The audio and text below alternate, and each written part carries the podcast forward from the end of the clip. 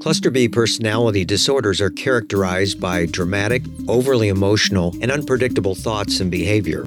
From Ars Longa Media, this is Cluster B, scientifically informed, expert insights into the four Cluster B personality types antisocial, borderline, narcissistic, and histrionic personality disorder.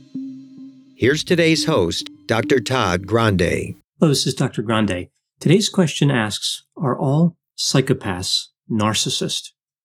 Now, this idea is something I've heard a lot on YouTube and other places. It's kind of a catchy phrase, and I suppose a somewhat dramatic statement to make. But is it true?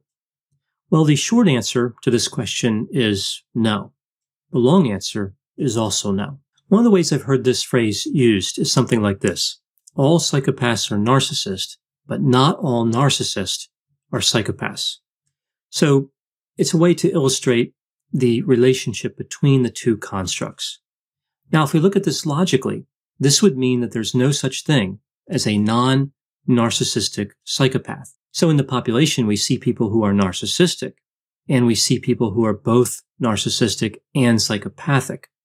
But again, under this statement, there would be no such thing as somebody who is only psychopathic. So clearly we see a logical error here because we know from the research literature that there are, in fact, people who are psychopathic and not narcissistic. I can understand that one could make this argument. When somebody says all psychopaths are narcissists, they're not literally talking about all psychopaths. They're pointing out that the majority of people with psychopathic tendencies would also have narcissistic tendencies. A couple of points about this argument. The fields of mental health and personality theory have a few problems. They are not as data driven as I would hope, and people in these fields tend to throw terms around without really understanding what those terms mean. So I don't think it's a good idea to use statements like all unless one intends to literally mean every single member of a population. We have other words to cover those other situations like many or some, right? So it doesn't really make sense to exaggerate that point. But even if someone were to say, fine, it's an expression, it's not meant to be precise, the statement is still wrong. One problem with this statement is there are two types of psychopathy and two types of narcissism, and both types are not represented in the classification of psychopathology. So we have to look at the traits and not necessarily at mental disorders. Psychopathy is divided into primary and secondary, and narcissism is divided into grandiose and vulnerable. Primary or factor one psychopathy is characterized by callous, unemotional behavior, being manipulative, pathological lying, fearless dominance, lacking in empathy and remorse, and low neuroticism. So someone who's very emotionally stable. Secondary or factor two psychopathy is characterized by impulsivity, irresponsibility, high neuroticism, being emotionally reactive, criminal behavior, and sensation seeking. So secondary psychopathy has a relationship to antisocial personality disorder, the official mental disorder that's related to psychopathy.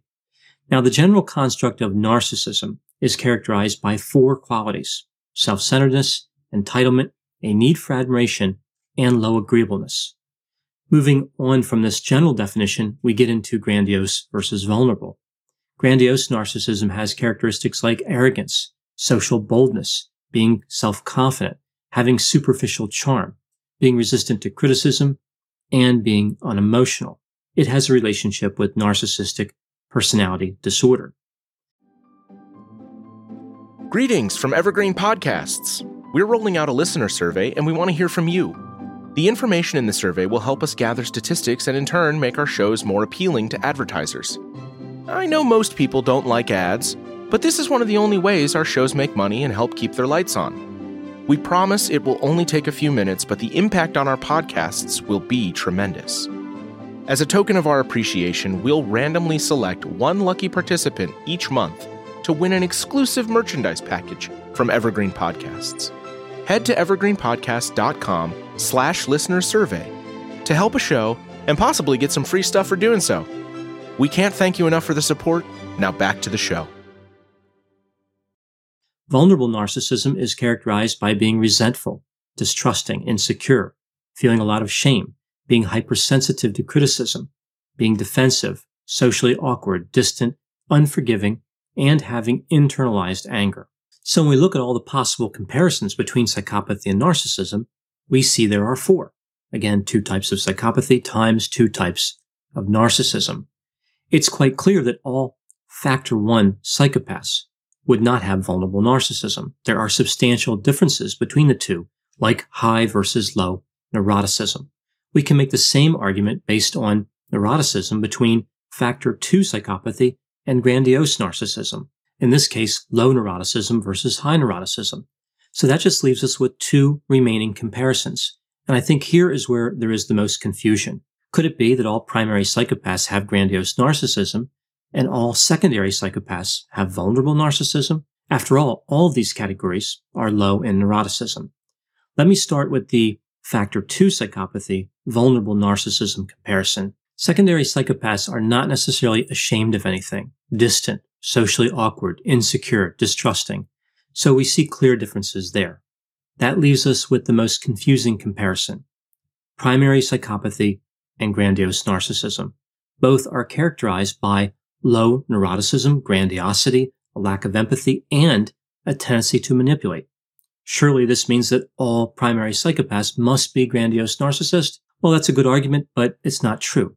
I think one can make the argument here that many primary psychopaths are grandiose narcissists, but not all.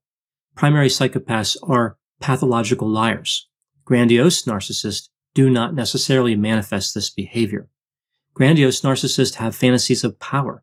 They believe they are special or unique. They have a sense of entitlement. They envy others. They're arrogant and they require excessive admiration.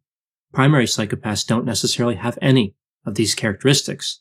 Furthermore, it's not just a matter of items on a checklist, like how many items are shared between them.